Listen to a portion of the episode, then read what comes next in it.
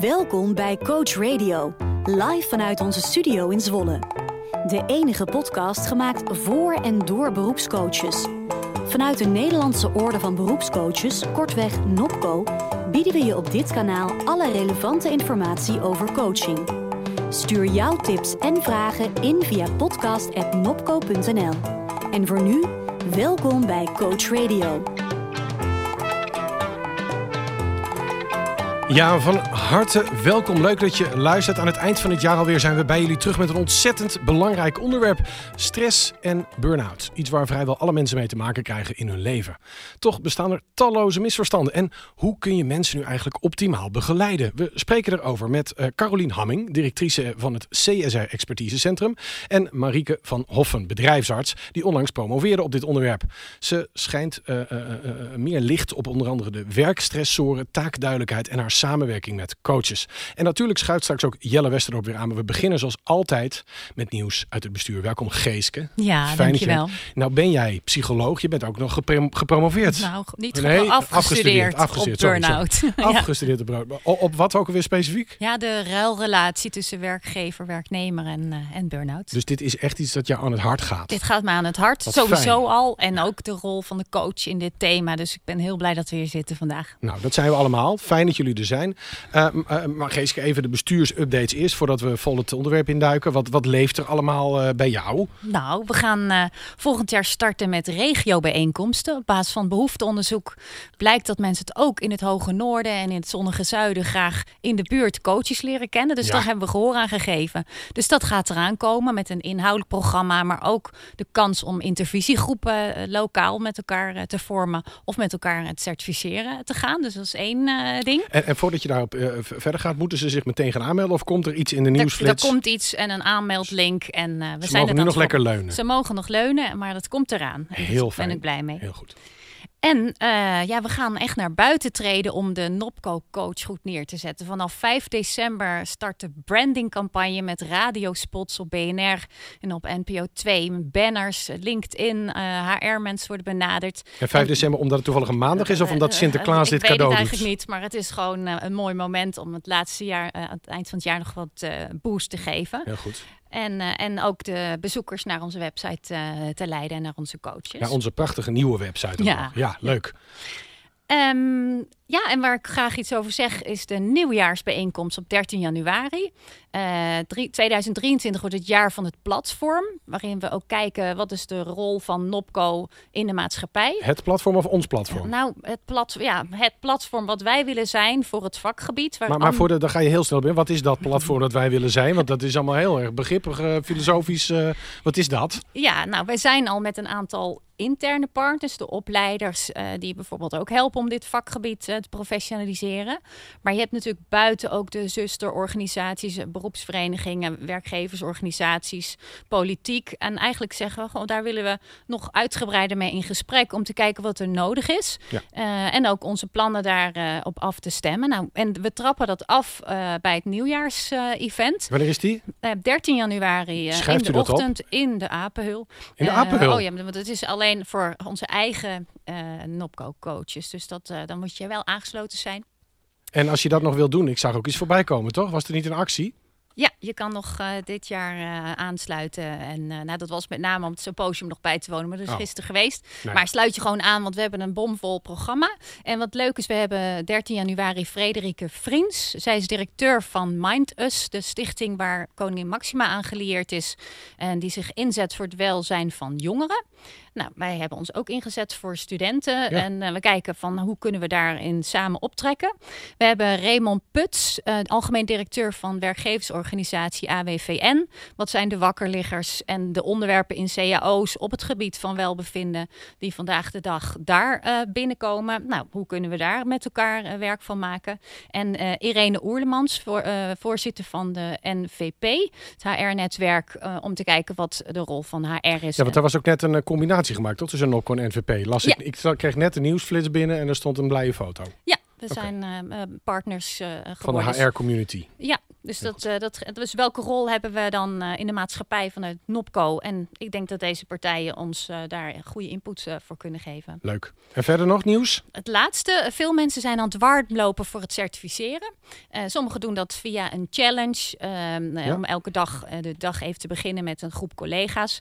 en dat werkt als een speer. Dat heb ik zelf ook gedaan. En dat, dat lukt goed. En je hebt hem net gehaald, ik zag heb hem ook gehaald. Ja. En ja, ik ben heel blij mee. Ja. ja. Um, maar we willen ook mensen de gelegenheid geven om zelf een uh, eh, EIA-werkgroep op te richten. Dus dat werkt eigenlijk net als een intervisiegroep. In de portal kan je een groep aanmaken en zeggen: wij gaan met elkaar aan de slag met certificeren. We gaan dat niet onder begeleiding van een externe doen, maar we gaan er gewoon met elkaar, elkaar motiveren. dus eigenlijk ook een leuke manier om met je professionalisering bezig te zijn. Nou, geweldig. Dankjewel voor alle updates. Uh, je blijft zitten, hè, om ja, zo nog even mee te... ik ga niet weg. Nee. Ja, en dan gaan we zo meteen uh, naar, of nu zelfs naar Carolien Hamming. Die is al 16 jaar directrice, directeur, ja, wat moet je tegenwoordig zeggen, hè? En eigenaar van CSR Centrum, het expertisecentrum dat zich toelegt op coaching bij stress en burn-out. En onlangs ontwikkelde ze in samenwerking met Nopco een specifieke lessenserie over dit onderwerp. Drie volledige masterclasses staan vanaf deze maand in de Academy. En daar willen we natuurlijk alles over weten. Van harte welkom, Carolien. Dankjewel. Wat en, fijn. Ja, en dank dat ik hier uh, mag zijn. Ja, super gaaf. Hey, en voordat we helemaal in dat nieuws duiken van die Academy. Uh, we hebben het vandaag over stress en burn-out. En wil ik toch eens even weten. Uh, iedereen noemt dat altijd zo makkelijk in één zin. Stress en burn-out. Dus één hoop ellende, zeg maar. kun jij ons eens even wakker maken met de definities?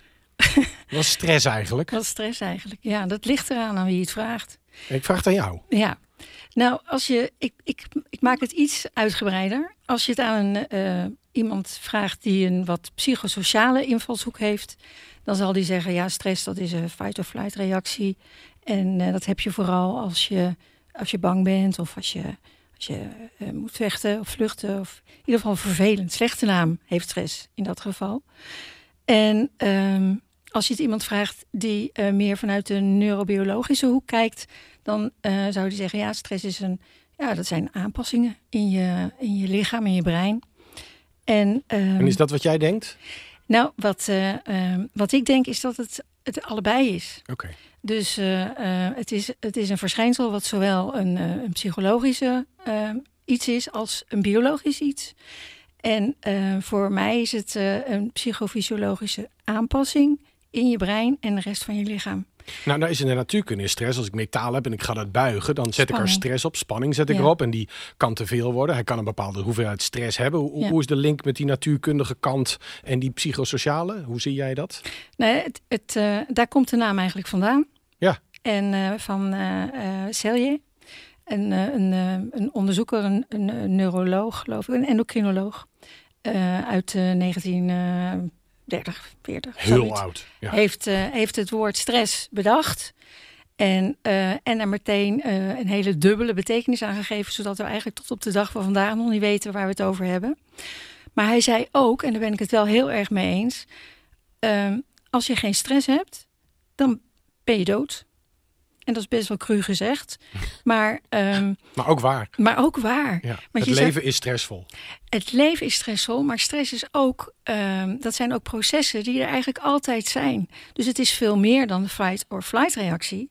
Het is altijd aanwezig. Je hebt ook altijd stresshormonen in je bloed. Dus als we nou zeggen, stress is onderdeel van het leven, we hebben er altijd mee te dealen. Wanneer is iemand dan burn-out? Wat is burn-out? Als je te veel stress hebt gehad. En wanneer is het zo officieel een burn-out? Wanneer heb je te veel gehad? Nou, dat kunnen we eigenlijk niet vaststellen. Kijk, nou, daar ga ik het straks wel over hebben met onze tafelgast. Want ik heb een deel van de onderzoek proberen te lezen. Dus dat, daar zei, het is moeilijk, dat ja. weten we al. Maar daar gaan we het straks verder over hebben. Uh, uh, maar, maar welke, uh, wat voor mensen zie jij waarvan je zegt... nou, hieraan is duidelijk te zien, dit was te veel. Ja, dat, het is heel goed. Welke mensen zien, zien wij? Ja, hè? Dus, dus vanuit de psychobiologische benadering zeggen we... als je te veel stress hebt gehad, dan weten we dat, uh, dat, dat systemen, het stresssysteem in de eerste plaats, neurosystemen, hormonale systemen, dat die veranderen. En uh, die veranderen op zo'n manier dat we, dat we weten dat daar cognitieve klachten door ontstaan. Hè, cognitieve stoornissen. Dus mensen met burn-out hebben altijd moeite met nadenken, met concentreren, met dingen onthouden. Slapen. En slapen, je krijgt slaapproblemen um, en uh, je bent moe. En niet alleen emotioneel uitgeput, maar je bent ook lichamelijk heel erg moe. Ja. En als je aan die um, ja, uh, criteria voldoet, ben je in onze ogen burn-out. Hey, en nou, nou ben jij gespecialiseerd in coaches in het werkvlak. Er zijn natuurlijk allemaal mensen uh, actief op deze wereld. De bedrijfsarts als vaak in werkgerelateerde centrale uh, spin in het web. Je hebt psychologen, je hebt psychiaters, je hebt de huisarts. Je hebt, wat kunnen coaches eigenlijk doen? wat moeten die daar nou weer bij? Nou, die moeten. ja. ja. Ja, nou, die kunnen, uh, denk ik, uh, de meeste coaches die kunnen ehm, in het voorkomen van burn-out, denk ik, een goede rol spelen. Ehm, het zou fijn zijn als ze dan ehm, de uh, masterclasses van Opco hebben gevolgd. Want dan weet je eigenlijk beter waar het over gaat. Namelijk dat stress niet alleen psychologisch is, maar ook heel fysiologisch. En wat, ja, wat voor nare dingen je er allemaal van kan krijgen. En als je dat weet, dan weet je ook beter wat je kan doen om het te voorkomen. Dus in de eerste, in eerste instantie denk ik dat coaches een heel goede rol kunnen spelen bij het voorkomen van dus echte burn-out. hoge stress is, maar nog geen burn-out, kunnen ze beter ingrijpen. Want even voor jouw beeld, ik, ik eh, kreeg onder ogen als supervisor een filmpje van iemand die, die uitlegde aan, uh, aan een eh, NOPCO-assessor van ja, en ik begeleid iemand met burn-out. En nou ja, ik heb even met die manager overlegd. En ik zei ja, we kunnen we even gespart en die kan wel weer aan het werk. Dat kan natuurlijk niet. Dus dit soort dingen gebeuren. Ik zag dat gebeuren. Ik ben dan wel het kind van een bedrijfsarts, dus ik ben extra mhm. Op mijn kivive. Maar dat soort dingen gebeuren ook. Waar zit die grens van wat de coach kan noemen waarvan je zegt, hier moet je echt met je tengels vanaf blijven. En ik ga dit straks verifiëren bij onze andere gast uiteraard. Ja, nou, dat, dat ligt een beetje aan je achtergrond. Want er zijn mensen die zich coach noemen en die een zeer gedegen opleiding hebben in van alles en nog wat. Uh, dat zijn ook psychologen. Uh, dus uh, je moet er van je, met je tengels vanaf blijven als je er geen verstand van hebt. Ja, en hoe bepaal je dat? Want de een die zegt, ja maar luister, ik ben zelf burn-out geweest. Ja, nou dat vind ik geen goeie. nee, hè? Dat, is, dat is al van die... Dus die stellen we vast. Alleen, ik heb het gehad, is niet het criterium. Um, nou heb je mensen die zijn psycholoog. Er zijn mensen die jij hebt een centrum, jij biedt ja. opleiding aan, jij specialiseert coaches daarin. Uh, als ze dan geen psycholoog zijn, maar wel opgeleid, voldoen ze dan ook? Of zeg je nou, ik vind het toch wel prettig als ze... Ja, nou, de, um, uh, dat, ik, ik durf het eigenlijk bijna niet te zeggen, maar je zou bij ons dus die opleiding uh, stresscoaching kunnen gaan doen. Uh, omdat je dan uh, heel goed gaat begrijpen wat stress is, wat burn-out is. En klinisch burn-out, daarmee bedoel ik dat je echt uitvalt en zware klachten hebt. Hoe je het kunt diagnosticeren. Hoewel we dat niet zo noemen, omdat diagnose eigenlijk een woord voor een dokter is. Ja. maar ook ehm, leer je dan, je moet weten wanneer, je, uh, wanneer de klachten te heftig zijn. En eigenlijk op meer op psychiatrie duiden, of psychopathologie. En uh, de meeste coaches zijn daar niet, uh, niet geschikt voor. Niet geschikt. Hey, en Geeske, ik zet jou er even bij aan, want jij hebt psychologie gestudeerd. Je hebt je inmiddels uh, op het vak coaching gestort. Daar, daar, maar je hebt natuurlijk veel achtergrond erin. Wat geeft jou een voorsprong op dit soort vlakken? Want jij hebt je er ook nog een keer in gespecialiseerd bij je afstuderen. Wat weet jij meer? Wat, ja, jij ziet die hele coachcommunity. Wat weet jij eigenlijk meer op dit vlak dan de gemiddelde startende coach? Nou, je hebt zicht op uh, aanvullende situaties die zouden kunnen spelen. Dus als er een, een angststoornis uh, een, een, rol speelt, nou, dat, dat vraagt weer een andere aanpak. Mhm. Dus het is meer, ik zie de grenzen van mijn vak en misschien kan ik als psycholoog nog net iets te, meer daarbij pakken. Maar ik denk dat voor iedere coach geldt dat je moet weten hier moet ik niet aankomen. Een traumatische ervaring. Misschien een expert voor inschakelen. Misschien kan ik iemand tijdelijk daar naartoe sturen. Maar kan die daarna weer terug bij mij in de, in de coaching komen voor de verdere behandeling. Ja, dat klopt. Maar het is wel zo, om nog even aan te vullen. Dat uh, uh, bij burn-out ook vaak angst- en depressieklachten optreden. Dus uh, ja, eigenlijk moet je er niet aan beginnen als je niet begrijpt wat er echt aan de hand is. Helder. Hey, nou heb jij een lessenserie gemaakt. Uh, daar was ik bij, want het was hier beneden in de studio. Hebben we die opgenomen met jouw mhm. dochter als presentator, Lisanne. Ja. Die dat fantastisch heeft gedaan. Die staat inmiddels online. Heel veel mensen weten het nog niet. Maar als je dus nu luistert of kijkt, uh, want deze podcast staat ook op YouTube. Hij is online. Dat zijn drie aflevering, drie masterclasses. Mhm. Daar kunnen mensen ook een toets met vragen bij maken. Daarna krijgen ze ook een certificaat en PE-punten die wij allemaal moeten halen als coaches. Uh, hoe is die serie opgebouwd? Laten we daar eens beginnen. Oké. Ehm, nou, in feite, uh, de eerste uh, webinar masterclass gaat over wat is stress en um, waarom is herstel, fysiologisch herstel van stress, zo belangrijk? Is dat eigenlijk een sleutelfactor bij het blij gezond blijven? Daar gaat de eerste uh, webinar over. Ehm, nou, en als je dat goed begrijpt, dus hoe het bazaal in elkaar zit, dan uh, leggen we in de tweede uh, masterclass uit hoe het nou eigenlijk komt dat mensen burn-out raken. En impliciet ook waarom mensen niet burn-out raken. Hè? Dus, dus uh, wat maakt je nou kwetsbaar? En, wat zijn de systemen die een rol spelen ja, in wat, dat verhaal? Ja. Precies. En um, ja, bij die derde moest een keuze maken. Dus hè, hoe voorkom je dat iemand uh, burn-out raakt? Of wat doe je als iemand te gestrest is? Daar, zijn, daar is zoveel over te zeggen. Daar hebben we een keuze gemaakt. En we hebben gekozen voor um, veiligheid, onveiligheid. Want als je niet veilig bent, dan kun je eigenlijk niet herstellen, omdat je stresssysteem dan aan blijft staan. Je moet opletten um, dat er niet iets gebeurt wat je niet wil. En in de derde masterclass gaan we daar dus op in. Van wat voor rol speelt dat en hoe onbewust gaan die processen eigenlijk?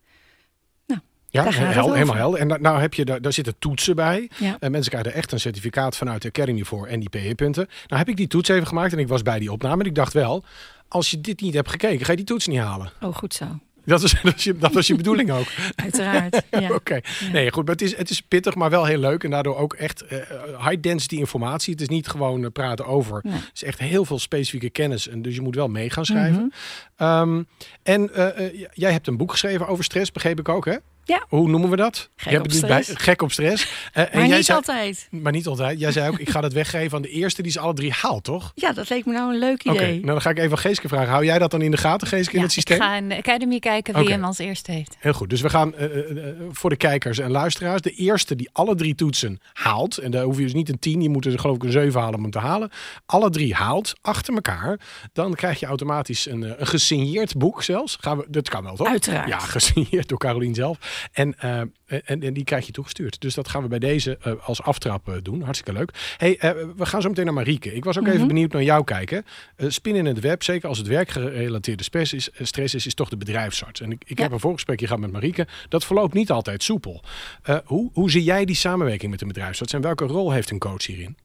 Nou, wij weten dat bedrijfsartsen graag samenwerken met, met coaches die begrijpen waar ze het over hebben.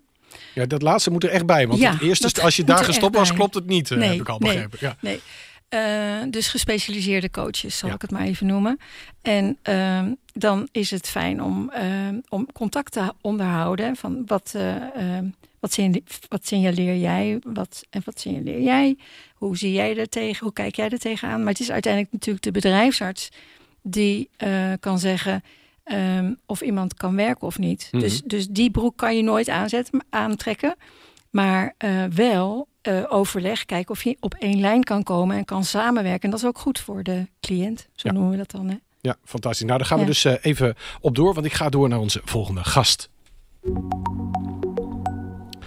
Ja, Marieke van Hoffen is al ruim 25 jaar actief als bedrijfsarts. Momenteel werkt ze in die hoedanigheid voor Human Capital Care. In 2021 promoveerde ze aan de VU met haar proefschrift over stress. Met als titel, dames en heren, en dan komt die Stress and Sickness Absence, Prediction and Causal Mechanisms of Mental Sickness Absence. Nou, dat is echt een uh, nou ja, mond, monden vol. Een heuse dokter en dokter zit hier vandaag aan tafel. Van harte welkom, Marieke.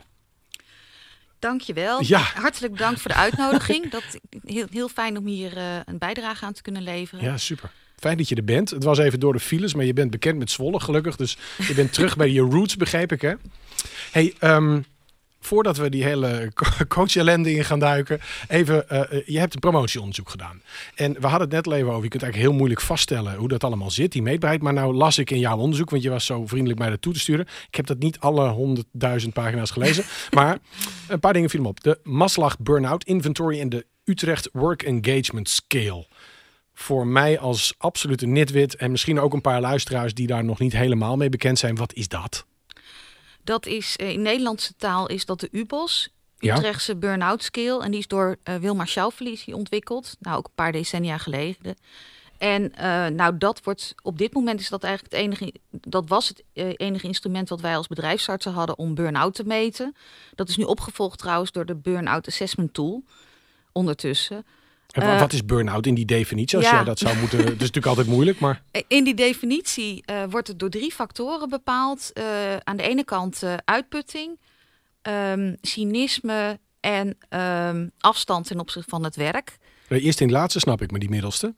Um, nou, cynisme, dat mensen gewoon heel ja, negatief beeld hebben ten opzichte van het werk. Het is heel erg gerelateerd aan werk.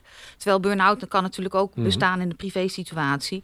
Maar goed, dat is, dat is een model wat gekozen is en wat ja, dat meet gewoon niet wat het proces is in je hersenen. Dus dat is een soort afspraak. Maar dat is één manier. De huisartsen hebben ook een definitie uh, en in een richtlijn. En daarbij is het um, als bepaalde klachten meer dan een half jaar bestaan. Precies. Maar ze zijn allebei redelijk subjectief. Het is niet echt heel hard natuurwetenschappelijk. Nou vond ik mooi ja, onderzoek, als ik het goed begrepen heb, nogmaals als wit, dat je eigenlijk hebt gezegd, ja, waar, hoe kan ik nou onderzoeken en bepalen wanneer mensen risico lopen om dit te worden en hoe zou je dat preventief kunnen voorkomen? En dan stond er onder andere een 4 DKL, een soort vragenlijst in, uh, die, die drie sleutelvragen heeft om die niet ziek gemelde werknemers te kunnen identificeren op bepaalde risico's. Zeg mhm. ik dat goed? Wat zijn die sleutelvragen? Wat is nou relevant? Nou, 4DKL, dat is een vragenlijst die vrij algemeen gebruikt wordt door zowel um, huisartsen als bedrijfsartsen. En daar zitten dingen. Naast die UBOS? Uh, ja. Oké. En daar zitten dingen in als uh, stress, uh, angst, depressie en somatisatie. dus het lichamelijk uiten van klachten. En uh, dus dat is ook om te on onderzoeken van is hier sprake. Dus een heel, heel basale screeningslijst. Als eerste zo van is hier meer aan de hand. En de stressvragenlijst daarvan die bleek het meest voorspellend te zijn. Maar dan moet ik eerst even vertellen in wat voor kader. Ja, daar hebben we tijd voor. Oh, Oké. Ja, zeker. ik, uh, nou ja, de vraagstelling van mijn proefschrift is echt vanuit de praktijk ontstaan. Ik zag gewoon toenemend aantal mensen die vanwege psychische klachten uitvielen. En ik had zoiets van, ja, wat, wat, wat, uh, wat is daar nou de oorzaak van? En hoe kunnen we daar nou eerder bij zijn? wanneer kunnen we nou voorspellen welke mensen gaan uitvallen? En wij hadden binnen de organisatie de beschikking over een gigantische berg data van preventieve medische onderzoeksgegevens van mensen die gewoon aan het werk waren. En we hadden ook de beschikking over uh, mensen die uh, de data van mensen die ziek gemeld waren in het jaar daarna. En dan met een diagnose, een psychische ziekte-diagnose van een bedrijfsarts. Dus het is op basis van bestaande data van meer dan 50.000 mensen dat dat onderzoek gedaan is. En het is echt vanuit de praktijk ontstaan. En, eh, sorry, dat, ik vraag me dat af. Ik hoor je zo praten. Denk ik, hoe kan het nou? Je bent al heel lang succesvol bedrijfsarts. Dat je op een gegeven moment denkt, ik ga zoveel moeite doen. Want je moet een enorm onderzoek schrijven. Ontzettend bergenwerk verzetten.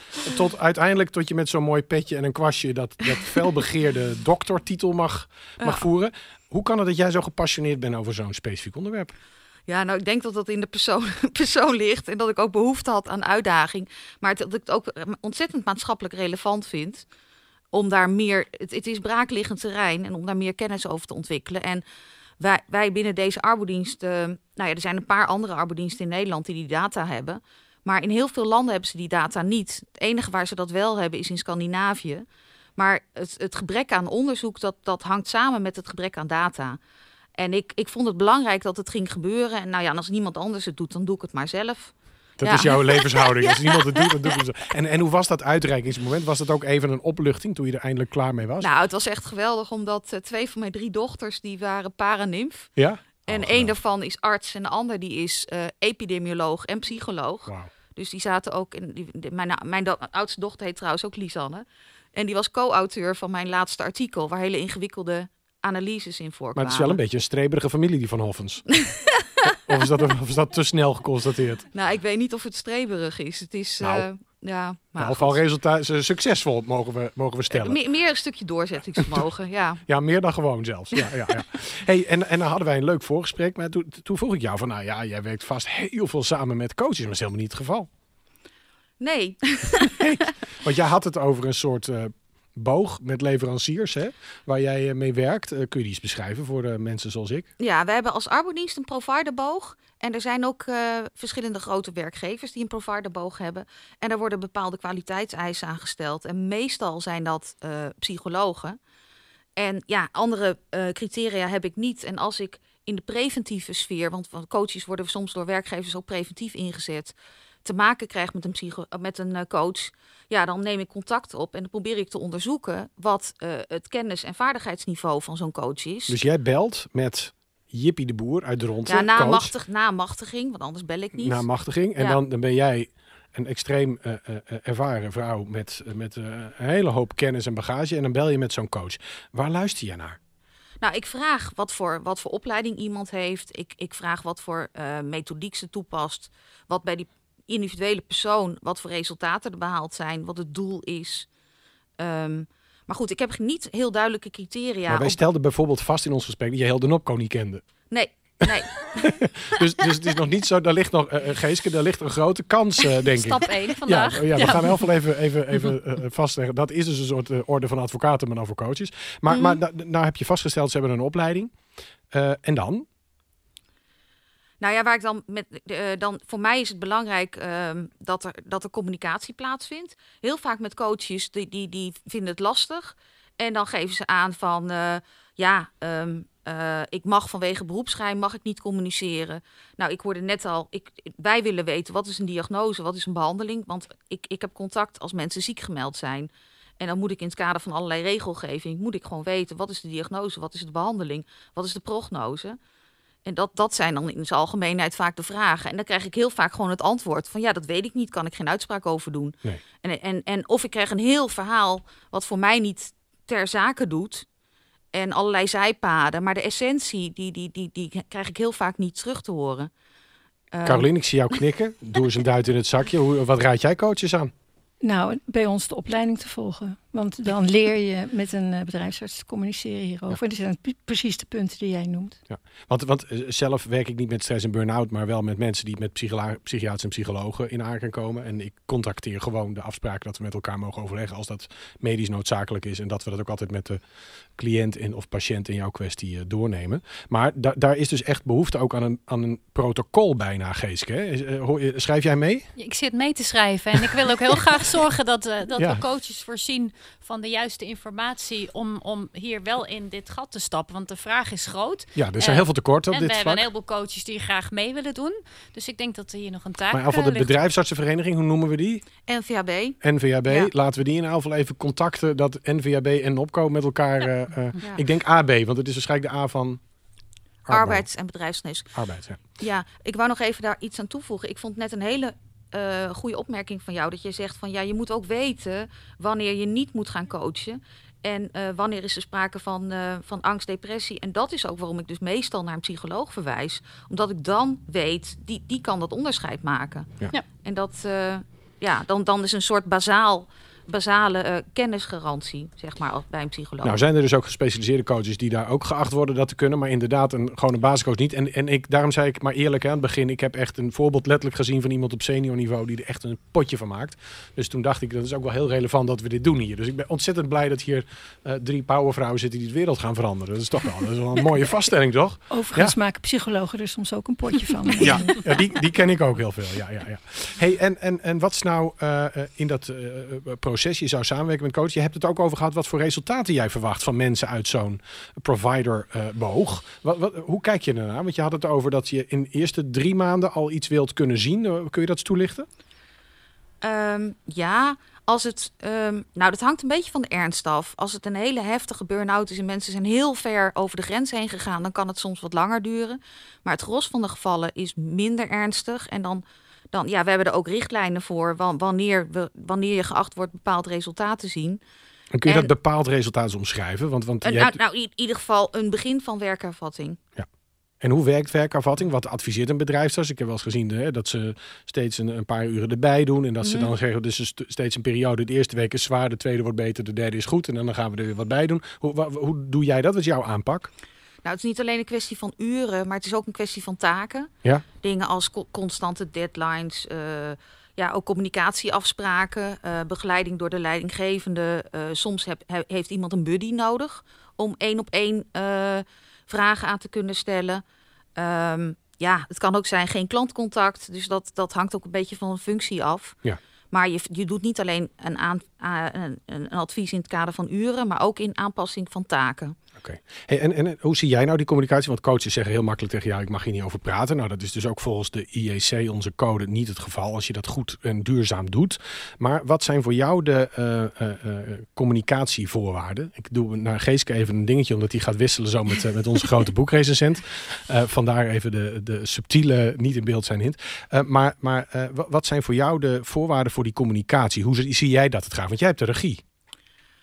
Um, nou, zeker als er sprake is van ziekteverzuim en, en iemand die wordt begeleid door een coach, dan zou ik het. Uh, ja, dat, dan, dan zou ik graag contact willen hebben. En dus qua machtiging. op het moment Ehm, dat een coach het idee heeft, er zijn werkgebonden factoren. En het kan zijn dat die medewerker dat niet uitgebreid aan mij verteld heeft. Ik heb ook vaak minder tijd. Zou ik het heel prettig vinden als die coach dat proactief uh, actie onderneemt om dat met mij te bespreken. Maar dan geef jij ook in het eerste gesprek een beeld van dit is wat ik weet. Als je nou veranderende dingen ziet of nieuwe dingen, wil je die dan terugkoppelen? Ja. Dus jij geeft dan ook interactief een beeld. En Caroline, knikt. Is dit ook hoe jij dat uh, afspreekt met mensen? Ja, zeker.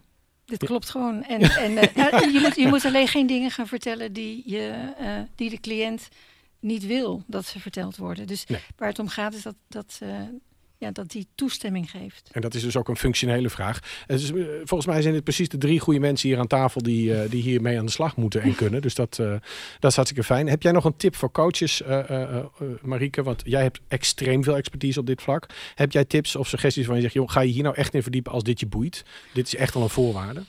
Uh, nou, ik denk dat het, dat het belangrijk is voor coaches om in ieder geval te weten wat ook wetgeving inhoudt en wat ze wel en wat ze niet mogen in het kader van ziekteverzuim. En neem inderdaad alsjeblieft uh, contact op met de bedrijfsarts. Dat zou op het moment dat mensen ziek gemeld zijn, zou dat eigenlijk standaard moeten. Ja. Hey, en uh, jouw onderzoek staat online voor wie het echt wil weten. Die kunnen dat via Google ook vinden. Kun jij nog één keer de titel doen? Want anders hoef ik, moet ik er weer in haspelen.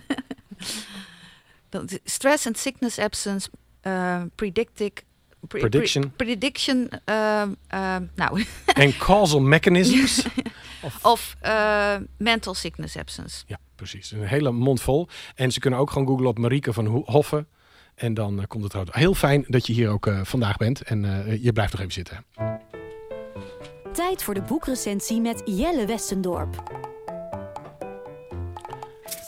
Dames en heren, Jelle Westdorp, jij bent weer aangeschoven. Ik heb vandaag de opdracht gekregen met een kleine disclaimer. Jelle is deze week uh, geopereerd. en hij dacht, ach, dat doen we even. Maar ze hebben in zijn hoofd gesneden, zeg maar. Wel alleen zijn oor, maar wel. Hij heeft een vette narcose gehad en zo. Hij is eigenlijk een beetje zielig. Ja, toch? Een klein beetje. Een klein, beetje, klein beetje zielig. Dus als af en toe je geheugen hapert, is dat niet omdat je heel oud bent. Of omdat je heel erg uh, uh, geheugenproblemen hebt. Maar omdat de narcose af en toe een klein beetje inkikt.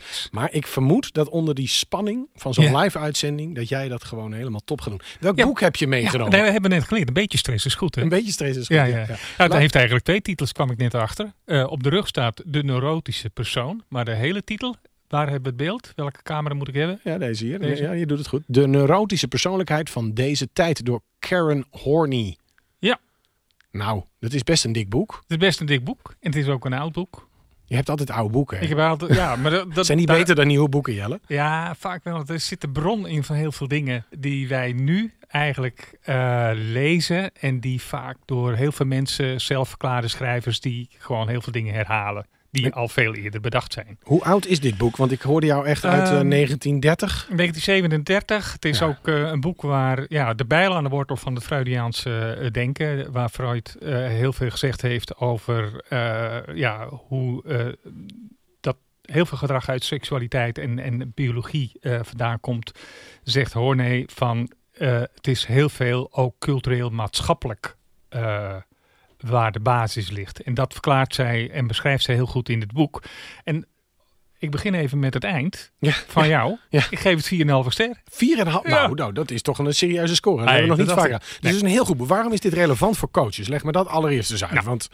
Uh, um, dit boek van, van deze psychoanalytica uh, is, is, um, uh, is een ja, ze vertelt de psychische problematiek, uh, wat ik eerder zei, benaderen vanuit die relatie uh, tot de maatschappelijke culturele context. En het boek um, uh, helpt om te doorzien welke principes en welke um, uh, cirkels er eigenlijk doorlopen worden wanneer mensen in een neurose zitten. Want dat is waar het, waar het over gaat. Vooral maar, over geef gaat. mij eens een voorbeeld, want ik zit in mijn praktijk. Wanneer is dit voor mij relevant? Gewoon in mijn kamer, mijn spreekkamer. Wat gebeurt er? Wat zie ik?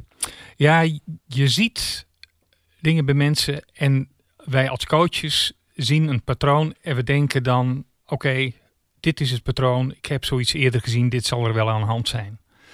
Um, maar er is um, veel, bij mensen met neuroses is er veel meer aan de hand. En uh, omdat het boek interessant is, maar ook complex, heb ik het even verder uitgeschreven en dan ga ik je even voorlezen. Ja, dat is heel goed. Ja. En ehm, haar benadering is dat neuroses en de verschillen tussen seksen minder dus met biologie te maken hebben en veel meer met maatschappelijke en culturele intermenselijke relaties. En ehm, dat dus wat bij ons neurotisch gedrag heet, kan in andere culturen best heel gewoon gedrag zijn. Ja. En dan hebben we het niet over verschil in gewoonten, maar vooral in het verschil uh, in neigingen en gevoelens. En ja, gezien diversiteit is dat bij ons ook binnen de NOPCO wel een actueel thema. Mm Nou, neuroses uh, schrijft uh, Horny, ze beschrijft het als een uitbarsting van permanente innerlijke conflicten.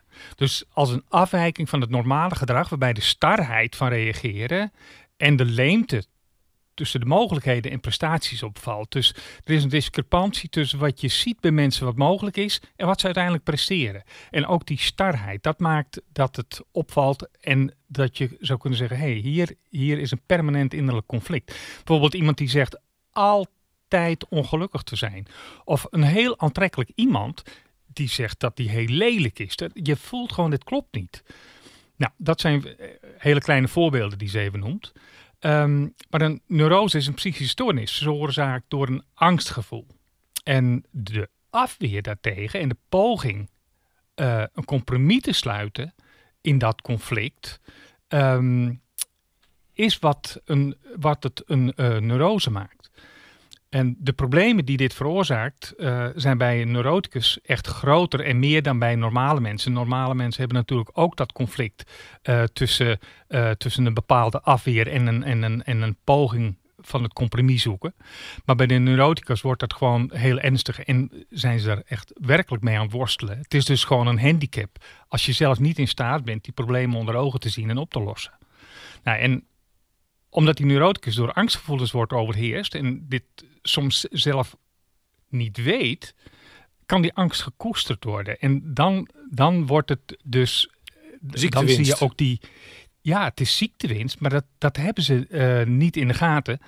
Um, terwijl het wel die determinerende factor is in het leven van die persoon.